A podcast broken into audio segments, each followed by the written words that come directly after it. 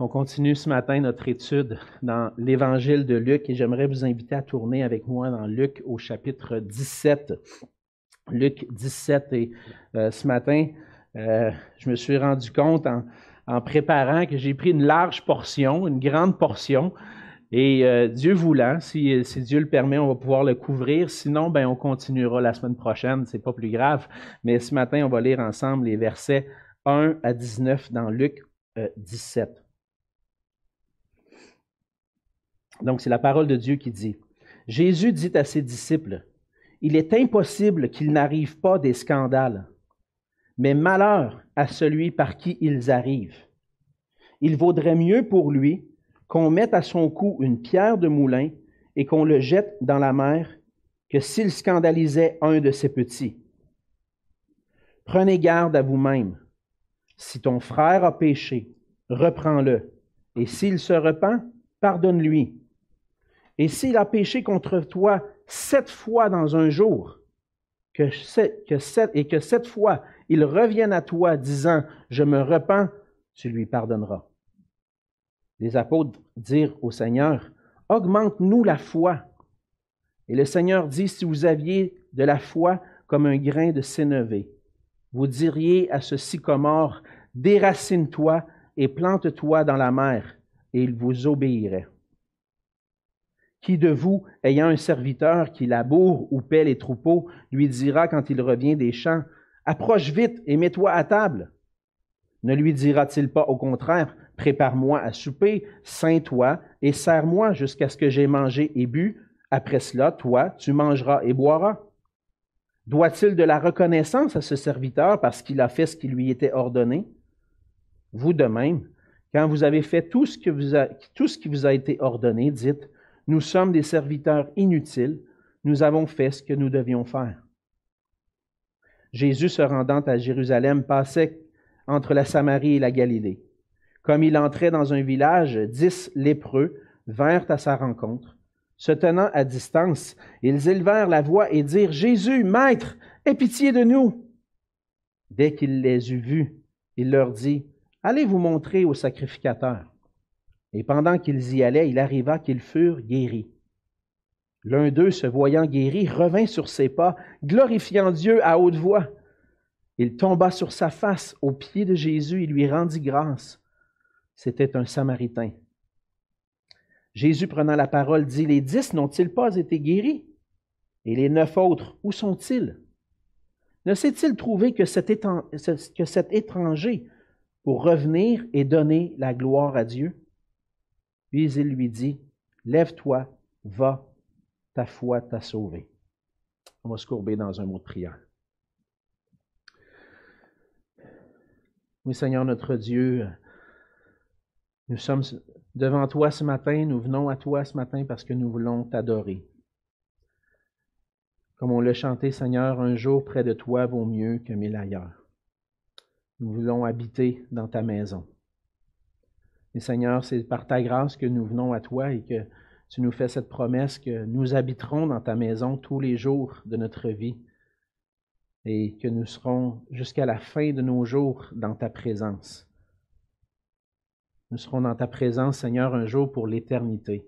Et on attend ce jour avec impatience, Seigneur, où tu vas revenir pour nous prendre avec toi.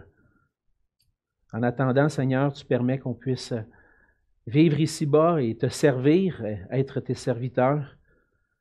Euh, tu permets qu'on puisse vivre dans, ta présence et en s'appuyant sur toi dans toutes nos épreuves, Seigneur. Et on veut te, te prier particulièrement ce matin, encore une fois, pour Pierre-Émile, qui est à l'hôpital. Seigneur, mets ta main sur ce jeune homme, mets ta main sur sa santé, euh, que tu puisses donner aux médecins la sagesse pour poser les bons gestes, les bons diagnostics pour pouvoir lui venir en aide, Seigneur. Et euh, on veut prier avec foi, Seigneur, que tu vas le guérir, que tu vas le restaurer. Soit avec euh, Michel et Manon qui euh, l'accompagnent à l'hôpital, que tu puisses être avec son frère, sa sœur aussi. calme leurs inquiétudes, Seigneur. Viens leur, manifester ta, grâce, ta compassion à travers une paix dans leur cœur, une paix qui vient de toi. Et Seigneur, on vient devant toi, comme Michel l'a dit tout à l'heure, on vient à tes pieds pour entendre ta parole. Seigneur Jésus, c'est toi qui nous parles à travers cette parole ce matin. On veut entendre ta voix. Parle à nos cœurs, Seigneur, peu importe, qu'importe ce qu'on peut vivre, Seigneur, tu nous connais, chacun d'entre nous, dans nos épreuves, nos difficultés, ce qu'on peut vivre. Que cette parole puisse parler à nos cœurs et nous encourager, nous fortifier, nous rappeler que tu es un bon maître, qu'il fait bon de servir. Et c'est dans le nom de Jésus que je te prie. Amen. Amen. Cette semaine, j'ai commencé à faire des, travaux à, la maison, puis j'ai fait, fait, face à un, problème qui m'a fait réaliser mes limites en termes de connaissances, surtout au niveau manuel, surtout au niveau de la rénovation dans la maison. Disons que c'est pas ma, c'est pas ma force. c'est pas ça que j'ai, j'ai pas fait un doctorat en menuiserie, j'ai pas fait un doctorat en rénovation. Et puis ça m'a fait réaliser que on connaît pas grand-chose finalement. Plus on avance dans la vie, plus on progresse, euh, on se rend compte qu'on ne connaît pas grand-chose. On peut avoir fait des diplômes, on peut avoir étudié à l'université, fait des diplômes avancés dans des domaines très précis, mais lorsqu'on regarde l'ensemble des connaissances, on réalise qu'on ne connaît pas grand-chose. La vie, c'est une école où on ne finit pas d'apprendre. Chaque jour, on apprend des nouvelles choses. Et pour apprendre, si on veut apprendre, il faut s'arrêter, mettre des efforts à écouter, et entendre, écouter, chercher à comprendre les choses qu'on nous enseigne, les choses qu'on peut apprendre. Puis lorsqu'on apprend, on a un but derrière ça. On ne veut pas juste apprendre pour apprendre, mais on veut apprendre pour pouvoir mettre en pratique par la suite. Et lorsqu'on apprend à mettre en pratique, ce qu'on veut, c'est transmettre aussi nos connaissances. Vous avez probablement travaillé déjà dans un, dans un milieu de travail où vous avez eu à transmettre vos connaissances à quelqu'un, un nouvel, nouvel arrivé au travail, euh, qui un nouveau poste, et puis vous êtes la personne qui transmet les connaissances pour pouvoir accomplir le travail. Ou lorsqu'on pense à nos enfants, hein, le Seigneur nous donne la responsabilité de les éduquer, de leur transmettre ce que le Seigneur nous a appris jusqu'à maintenant dans la vie pour qu'eux aussi puissent apprendre. Et comme chrétiens, on continue d'apprendre de la personne de notre Seigneur Jésus. Et on apprend qu'est-ce que ça veut dire marcher avec Jésus. Qu'est-ce que ça veut dire d'être un disciple de Jésus? Et bien souvent, des fois, on, bien souvent, je vais dire, on pense savoir et connaître des choses, mais ce qui va réellement manifester ma connaissance, c'est lorsque je vais le mettre en pratique. Est-ce que ce que j'ai appris se manifeste extérieurement? Est-ce que ça m'a changé? Est-ce que ça m'a transformé? Est-ce que ça va passer à l'action? Puis ce qui va le manifester aussi, c'est quand je vais grandir en maturité pour être capable de le transmettre à d'autres.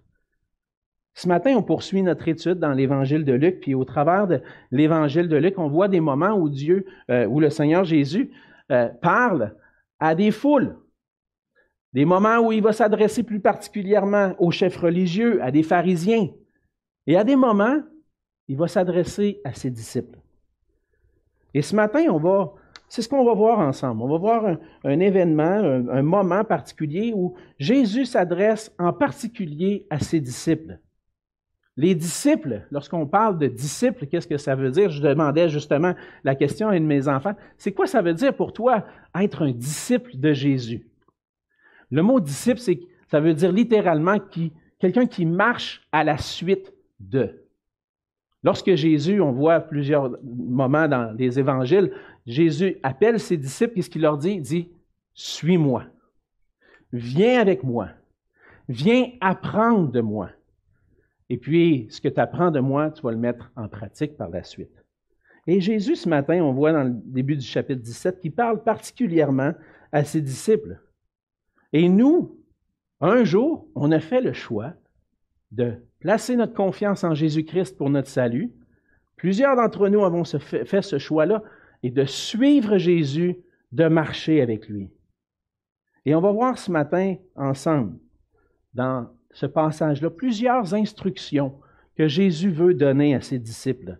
On voit dans ce, passage-là plusieurs sujets qui sont abordés, et puis on va voir ensemble plus spécifiquement que ceux qui marchent avec Jésus sont à l'écoute de ses enseignements et lui obéissent fidèlement. Alors, ce que le Seigneur veut pour nous ce matin, c'est qu'on écoute. qu'on écoute pour pouvoir obéir, pour pouvoir mettre en pratique ce qu'il nous enseigne. Et ce matin, on va voir cinq domaines concrets dans lesquels nous pouvons grandir comme disciples. D'habitude, j'ai trois points. Là, j'en ai cinq. Fait là, vous allez peut-être dire, ouais, Alexandre, d'habitude, tu commences à dépasser pas mal ton temps. Je vous l'ai dit, si jamais ça dépasse, on va couper puis on continuera la semaine prochaine. Mais cinq choses, cinq, cinq caractéristiques de disciples. Qu'est-ce que les disciples de Jésus font? Et ce qu'on voit dans les premiers versets du chapitre 17, c'est qu'en tant que disciple de Jésus-Christ, on doit prendre garde à la tentation d'abandonner la foi. Jésus euh, va dire à ses disciples, c'est ce qu'on voit, les premiers mots du, chapitre 17, Jésus dit à ses disciples. qu'on peut voir Jésus dans un contexte où il est peut-être rassemblé autour d'un repas avec ses disciples, avec ceux qui, qui ont fait le choix de marcher avec lui. Puis les disciples sont là, puis ils attendent de voir qu'est-ce que Jésus va leur enseigner. Et Jésus leur enseigne ceci.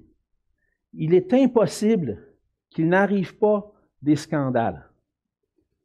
Et lorsqu'on fait référence au mot scandale, on peut souvent penser à des scandales politiques. Il arrive partout dans le monde, dans toutes sortes de gouvernements, des scandales politiques. Mais ici, ce n'est pas vraiment cette définition-là de scandale, mais le scandale fait référence à une incitation à pécher. Il va arriver des scandales. Il va arriver des moments où on va être influencé à pécher. Et l'expression fait référence vraiment à, à, une occasion de chute. Il, il est impossible qu'il n'arrive pas des occasions de chute, des tentations à pécher. Et le scandale arrive quand quelqu'un entraîne une personne à pécher particulièrement en lien avec la foi en Jésus-Christ. Dans le contexte de Luc, l'expression peut euh, faire référence aux pharisiens, qui sont une pierre d'achoppement pour le peuple, du fait qu'ils ne croient pas en Jésus. Ils sont une occasion de chute pour le peuple. Ils sont là, ils entendent Jésus. On voit que Jésus s'adresse à eux dans le chapitre 16 et on arrive au chapitre 17. Jésus dit, il va en arriver des occasions de chute. Il va arriver des occasions où des gens ne vont pas vouloir croire en moi, puis ils vont en entraîner d'autres avec eux à ne pas croire en moi. Et le scandale ici semble vouloir dire ça, être une occasion de chute par rapport à la foi en Jésus-Christ. Donc, ce que Jésus est en train de dire, c'est impossible qu'il n'arrive pas des scandales. C'est impossible qu'il ne va pas arriver des occasions de chute qui vont nous faire peut-être douter de Jésus. C'est-tu vraiment lui, le Fils de Dieu? Es-tu vraiment un Fils de Dieu ou il était simplement un homme? Normal, comme un autre? Peut-être plus intelligent un peu que d'autres, peut-être qu'il avait un niveau intellectuel un petit peu plus élevé et qu'il était capable d'en influencer d'autres. Mais est-ce que c'était vraiment le Fils de Dieu? Est-ce que c'était vraiment le Sauveur du monde? Est-ce que c'est vraiment à travers Jésus-Christ qu'on est sauvé? Et ça, c'est impossible que ça n'arrive pas. Ça arrive, ça arrivait dans le temps de Jésus.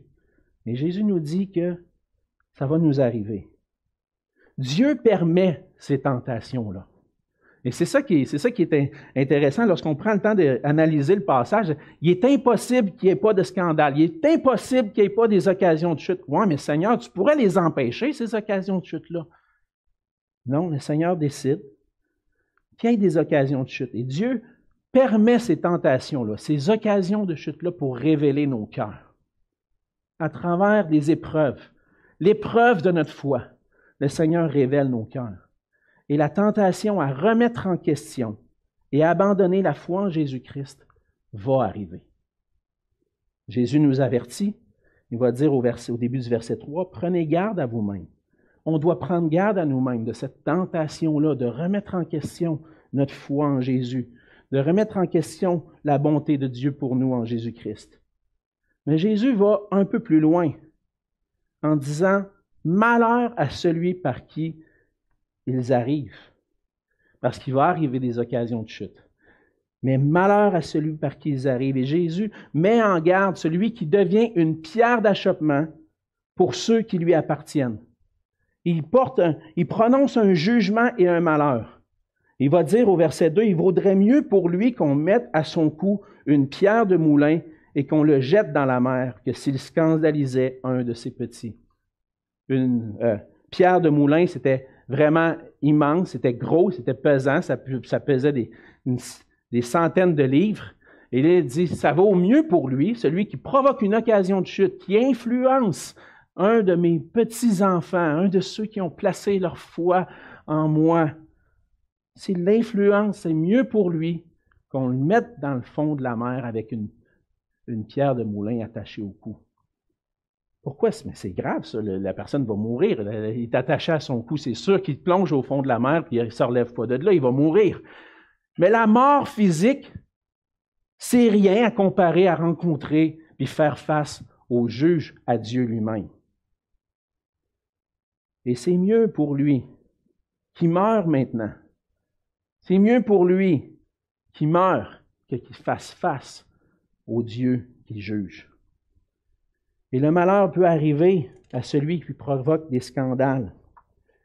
Le jugement est grave car pour Dieu, les disciples de Jésus sont précieux.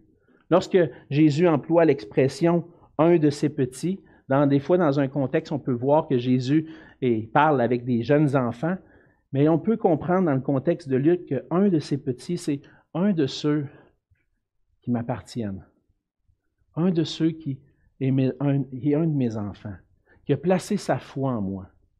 Si tu as une occasion de chute pour un de ces petits qui m'appartiennent, que, que j'ai à cœur, que j'aime, qui est mon enfant, que je veux prendre soin. C'est une occasion de chute pour l'amener à s'éloigner de moi dans sa foi.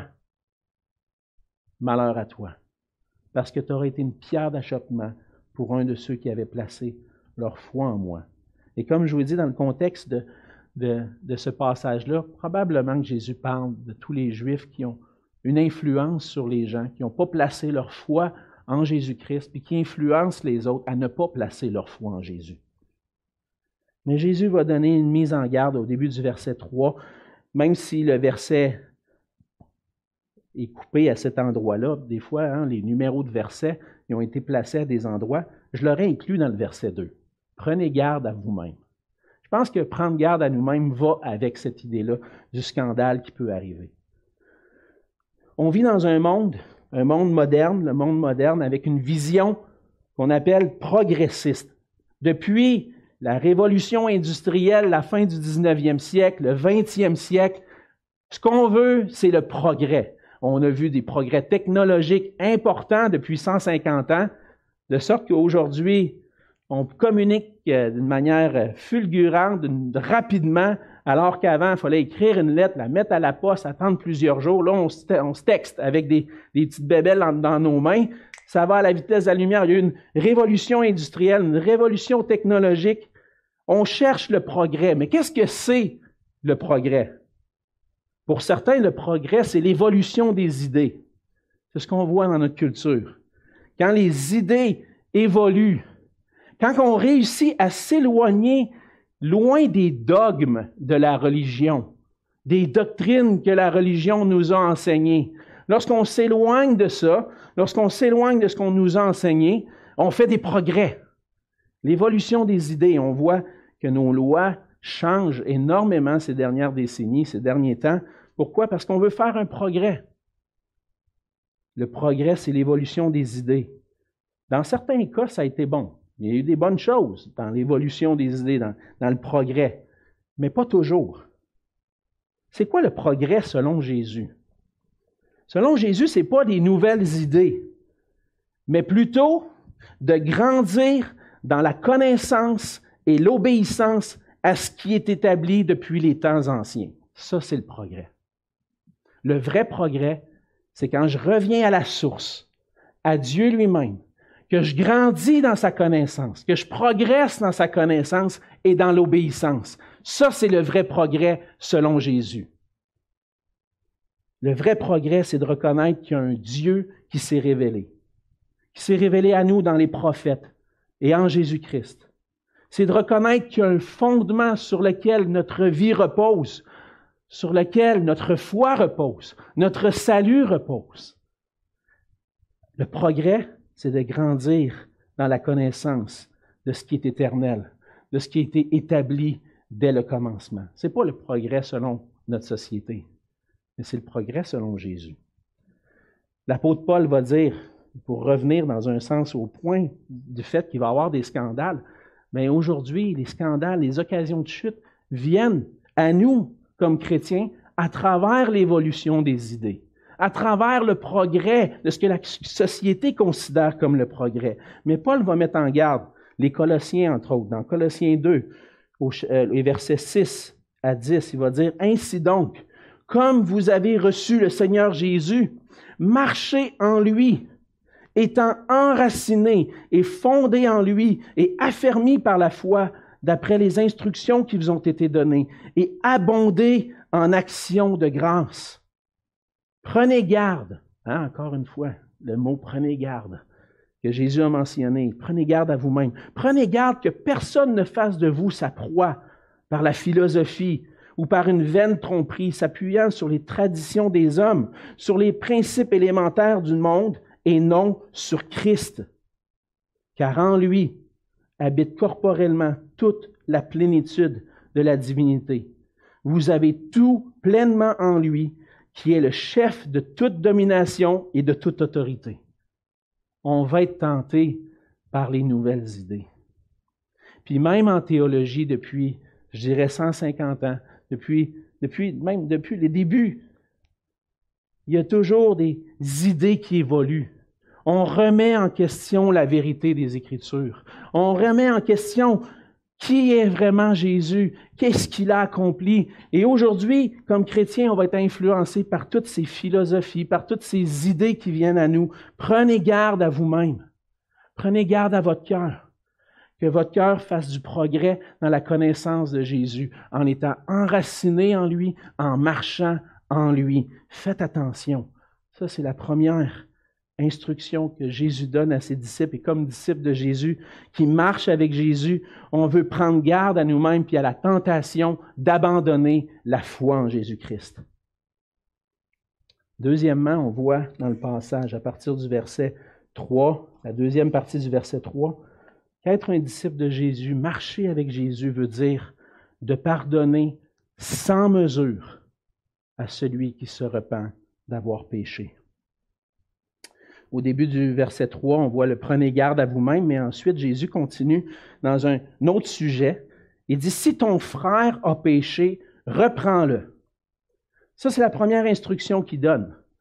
Donc, comme chrétien, c'est comme disciple de Jésus, comme enfant de Dieu, ma responsabilité, c'est de veiller sur mes frères et sœurs, veiller sur mon propre cœur et veiller sur mes frères et sœurs pour s'assurer qu'on marche ensemble Jésus enseigne que si un frère qui pêche, puis en es témoin, reprends-le. C'est une responsabilité qu'on a d'aller voir la personne pour discuter afin qu'il puisse réaliser et reconnaître son péché. Ça se peut que des fois, ça ne soit pas nécessaire. Ça se peut que des fois, ça m'arrive des fois, de manquer à ce que le Seigneur me demande, puis j'ai pas besoin de grand monde pour me, pour me le montrer. J'ai le Saint-Esprit, le Saint-Esprit parle à mon cœur, puis Alexandre, comment tu as agi là? Puis, par sa grâce, le Seigneur me conduit dans une repentance, puis demander le, le pardon de la grâce de Dieu pour pouvoir marcher pour lui. Mais des fois, ça se peut qu'un frère ne reconnaisse pas son péché. Et le Seigneur me demande d'aller le reprendre. C'est pas populaire, ça. On ne veut pas se sentir intrusif dans la vie des gens. On veut, des fois, on se garde une petite gêne. Ah, j'ai vu le faire ça. Ouais. Ça fait quand même peut-être trois, quatre fois que je vois que cette attitude-là qui revient.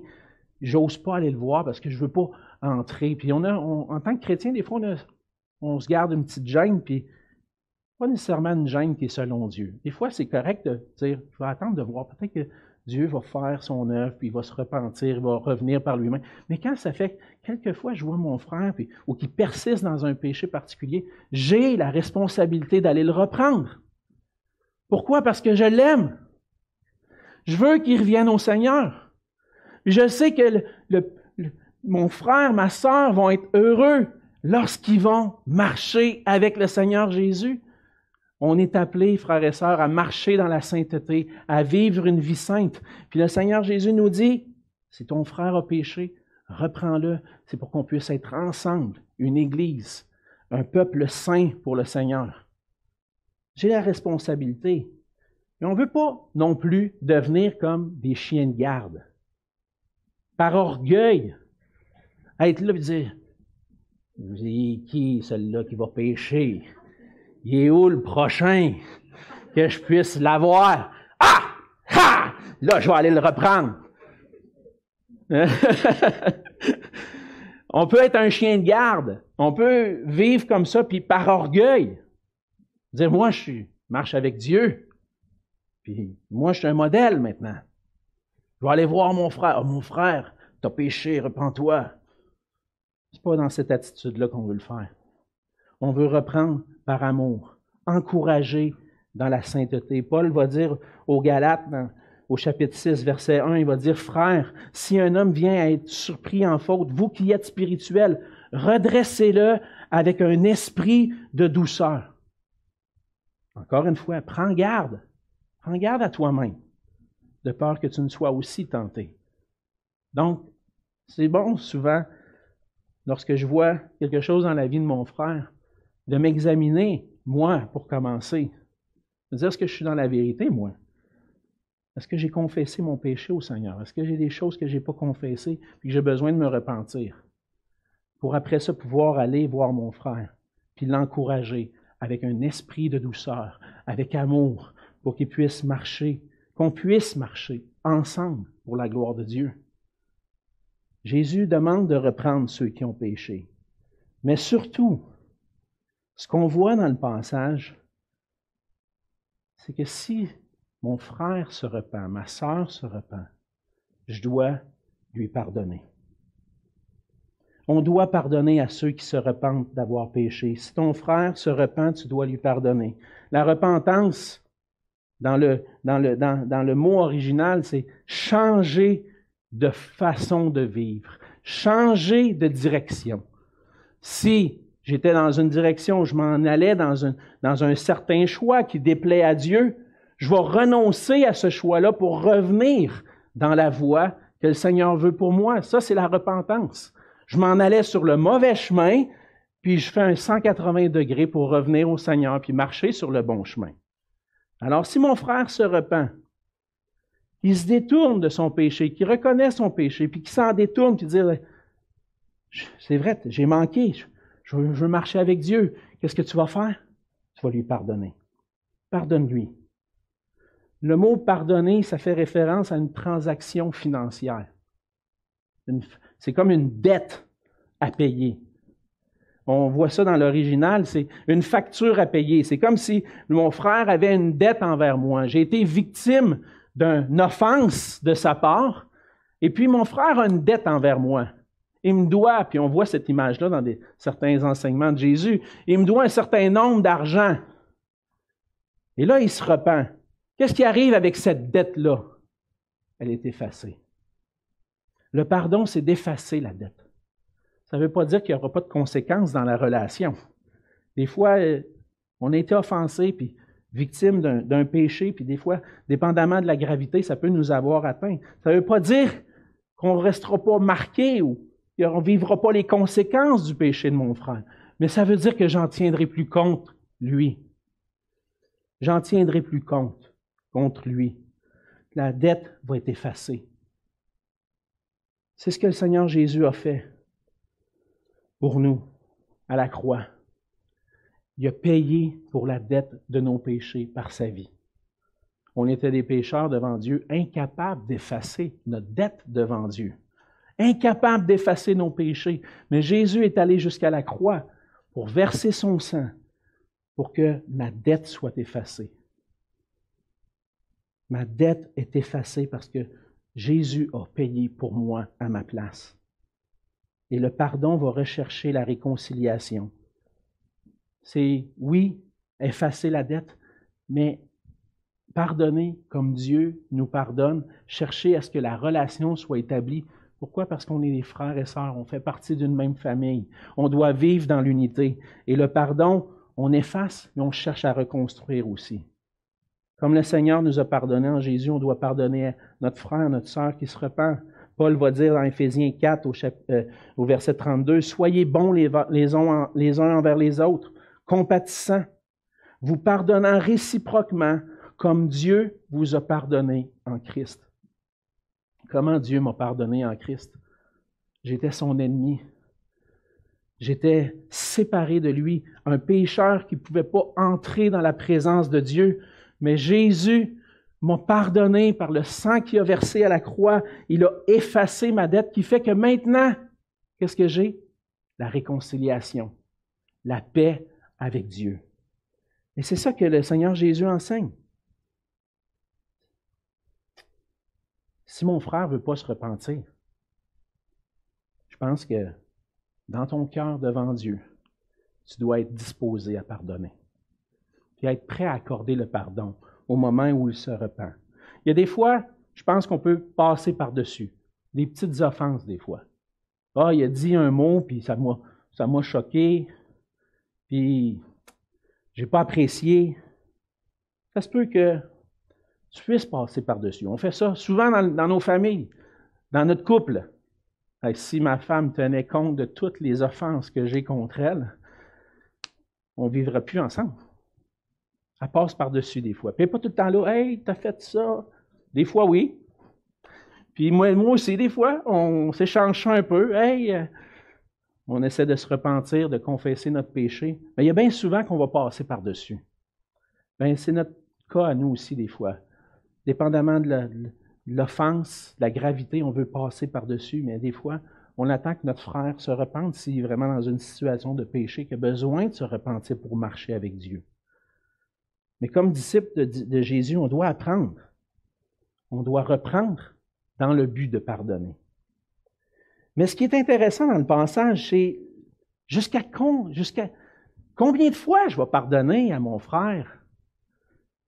Et là, Jésus va dire au verset 4, il dit, s'il a péché contre foi sept fois dans un jour, et que sept fois il revient, il va se repentir. Hey, euh, on s'entend-tu qu'à un moment donné, après deux, trois fois, tu commences à dire Es-tu vraiment sincère, là? Hum. Je peux-tu vraiment y pardonner? c'est inévitable, hein? c'est humain. Après deux, trois fois, promesse d'ivrogne, hein? tu te repens, puis tu vas recommencer à boire après. Mais le Seigneur, ce qui est intéressant, c'est qu'il ne nous dit pas d'arrêter de, il ne nous dit pas, vérifie s'il est sincère avant. Vérifie si, tu sais.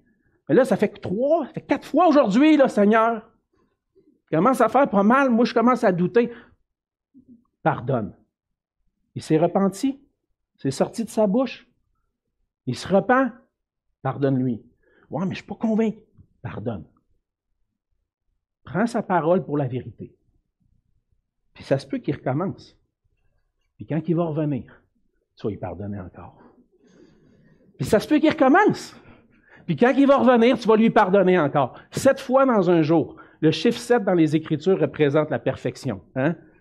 Et je pense que Jésus est en train de dire, qu'importe le nombre de fois qu'il va revenir pour te, se repentir puis confesser son péché, tu vas lui pardonner. Combien, quand même ce serait une millier de fois par jour, ce que tu as reçu comme pardon, toi, tu vas lui accorder à lui. Si je peux pardonner, c'est parce que j'ai été pardonné. Puis combien de péchés chaque jour? On les compte même pas, on s'en rend même pas compte des fois. le Seigneur a tout pardonné. Mon frère se repent, je dois lui pardonner. Le Seigneur ne me demande pas d'être juge de sa sincérité. Mon, pardon n'est pas basé sur mon impression de sa sincérité. Mon pardon est basé sur mon obéissance à Jésus. Jésus me demande de pardonner. J'ai entendu mon frère, je suis prêt à pardonner. Je lui pardonne. J'efface sa dette envers moi. Et donc, comme disciple de Jésus-Christ, on doit reprendre nos frères, notre frère, notre sœur qui pêchent, mais être prêt à pardonner sans mesure à celui qui se repent.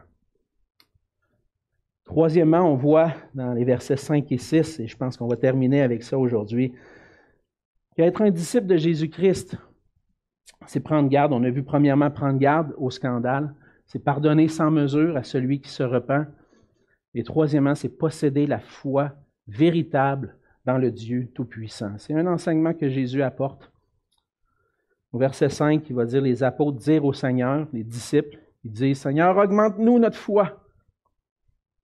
Les disciples, ils désirent une bonne chose. Ils veulent avoir la foi. Ils veulent avoir plus de foi. Les disciples, ils disent, augmente, augmente la foi. Et c'est peut-être que ça a un lien avec ce qui est mentionné avant. Augmente notre foi en toi pour pas qu'on tombe dans l'incrédulité. Augmente notre foi en toi pour qu'on puisse pardonner comme tu nous le demandes.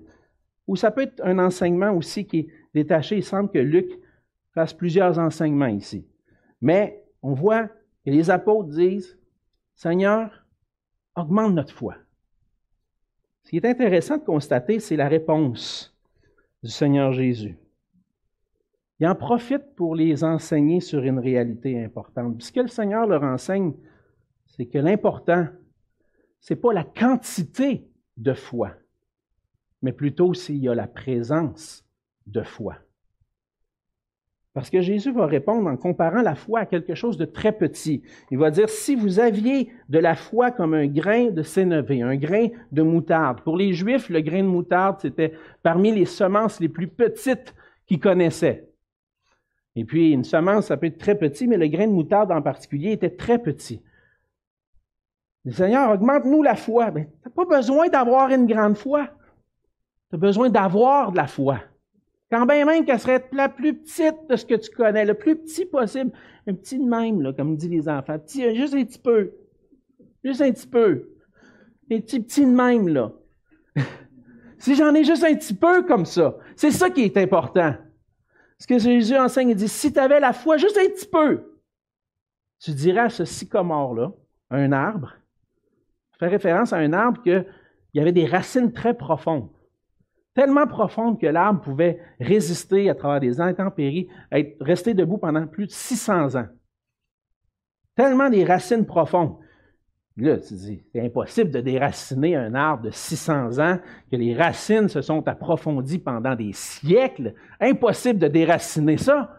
Mais as juste un petit peu de foi dans le Dieu qui est tout-puissant, lui, il va le faire.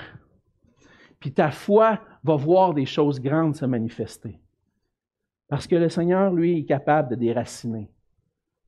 Le but, le but dans tout ça, dans l'image que Jésus donne, c'est pas de dire, dans d'autres, passages, on voit, prends cette montagne-là, puis jette-toi dans la mer, puis la, même chose avec le sycomore. C'est un peu, on voit que Jésus a probablement enseigné ces, ces, enseignements-là souvent en donnant des images différentes. Le sycomore, ben, enraciné, il s'en va se planter dans la mer, quelque chose d'impossible. Mais si tu as un petit peu de foi, Dieu peut accomplir l'impossible. L'important, ce n'est pas ma quantité. Ce n'est pas de dire, Seigneur, augmente ma foi. C'est, Seigneur, permets que je puisse garder ma foi en toi. Puis considérer qui tu es. Un Dieu tout-puissant. Un Seigneur capable de tout accomplir. Donc, la question, ce n'est pas si j'en ai assez, mais est-ce que j'ai la foi? C'est ça la question. Et la foi, dans véritable, dans un Dieu tout-puissant, permet d'accomplir des choses extraordinaires.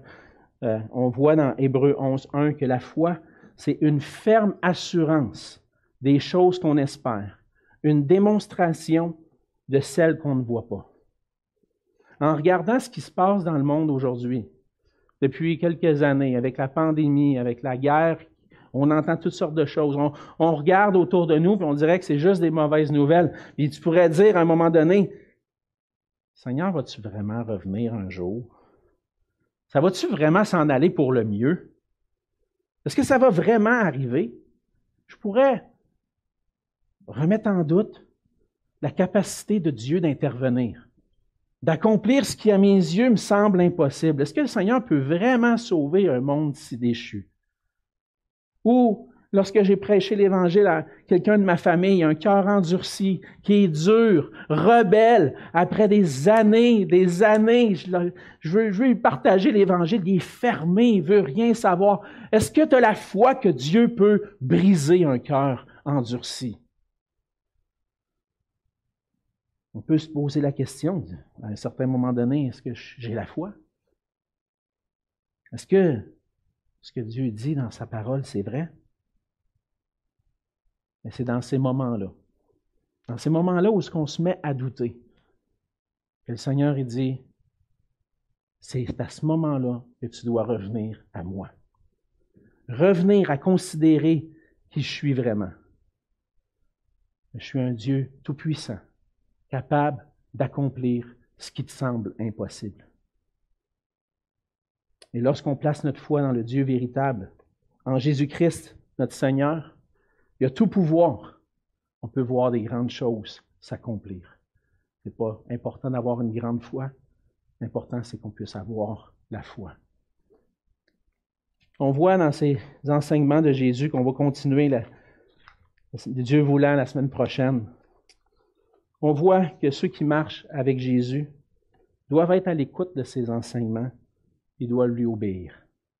On a vu ce matin de prendre garde à nos cœurs pour pas l'ennemi vienne nous enlever notre foi, notre foi qui est en, Jésus. Que le, que le, Seigneur puisse nous garder. On voit que marcher avec Jésus, c'est pardonner à mon frère, ma sœur qui se repent. Puis marcher avec Jésus, c'est d'avoir la foi véritable dans un Dieu tout-puissant. Marcher avec Jésus, ma connaissance sur Jésus, tout ce que j'apprends de Jésus ce matin, ça doit se manifester en action. Ça va se manifester dans ma marche avec lui. Avoir la foi en Jésus, c'est une foi qui écoute et qui obéit au Maître. Une foi qui reconnaît qui est Jésus et qui se soumet entièrement à lui avec joie. Ça, c'est un disciple de Jésus. On n'est pas parfait, mais est-ce qu'on ne pourrait pas grandir pour être de plus en plus les disciples qui marchent avec lui? Pour vivre comme disciple de Jésus, j'ai besoin de m'arrêter. Écouter, c'est ça des fois, c'est de s'arrêter. J'ai entendu le message ce matin. Est-ce que je suis dans la foi au Seigneur Jésus? Est-ce que je, suis en train de marcher dans la foi qui est révélée dans la parole? Ou est-ce que je suis à la recherche de nouvelles idées pour comme complémenter ce que, mes insatisfactions? Est-ce que je suis enraciné en Jésus, dans l'Évangile, sachant que lui est suffisant? Ou est-ce que j'essaie de trouver des fois des solutions dans, dans, le monde autour de moi avec des nouvelles idées? Est-ce que je suis quelqu'un qui est enclin à pardonner sans mesure? Est-ce que je suis une personne qui est reconnue pour posséder la foi dans le Dieu véritable, capable de réaliser l'impossible? Peut-être qu'il y a des gens, un frère, une sœur autour de nous, tu peux poser ces questions-là. Tu Vois-tu comme quelqu'un qui a la foi? On peut s'encourager, frères et sœurs, à grandir dans ça, à rester attaché au Seigneur Jésus, à grandir dans notre pardon, puis à placer notre foi dans notre Seigneur. Peut-être que tu es ici ce matin et tu n'as pas encore placé ce petit peu de foi dans la personne de Jésus pour le pardon de tes péchés, pour être, réconcilié avec Dieu. Le Seigneur t'appelle ce matin, tu entends sa voix, tu dis Hé, le peu de foi. Mets ta foi en moi, et je vais accomplir ce qui est impossible pour toi. Je peux pardonner tes péchés. Je peux te rendre pur devant Dieu. Tu as juste besoin de venir à lui, puis placer ta foi en lui. Puis peut-être que tu es déjà au Seigneur, que tu dis, moi je suis un disciple de Jésus, puis tu vois des choses impossibles devant toi, des montagnes à franchir. Seigneur Jésus dit la même chose.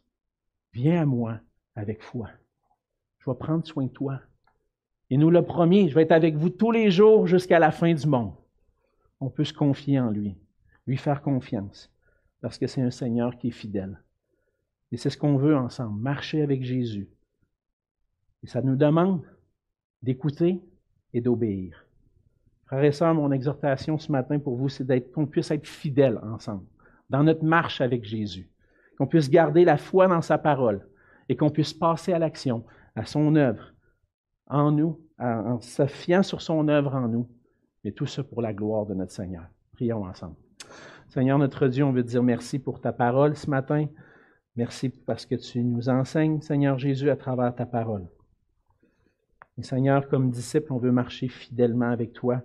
On veut être à l'écoute de ta parole et aussi passer à l'action, obéir. Dans le but un jour de transmettre tout ce que tu nous auras appris à travers ta parole, puis à travers la foi en toi, les expériences de notre vie, Seigneur. Et on veut grandir en toi. Garde-nous, Seigneur, attachés à toi.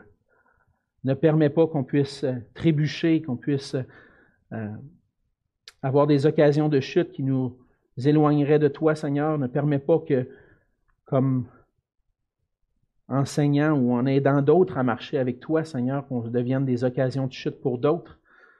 Aide-nous à être des gens qui aiment, qui pardonnent, qui veulent restaurer les relations. Et puis que finalement, Seigneur, tu puisses permettre que chaque jour, on ait cette foi qui est nécessaire pour te faire confiance et t'obéir. Seigneur, c'est à toi qui est toute la gloire parce que c'est toi qui fais cette œuvre-là en nous. Accomplis ton œuvre en nous par ton esprit et fais de nous des gens de foi qui marchent pour toi. Et c'est dans le nom de Jésus que je te prie. Amen.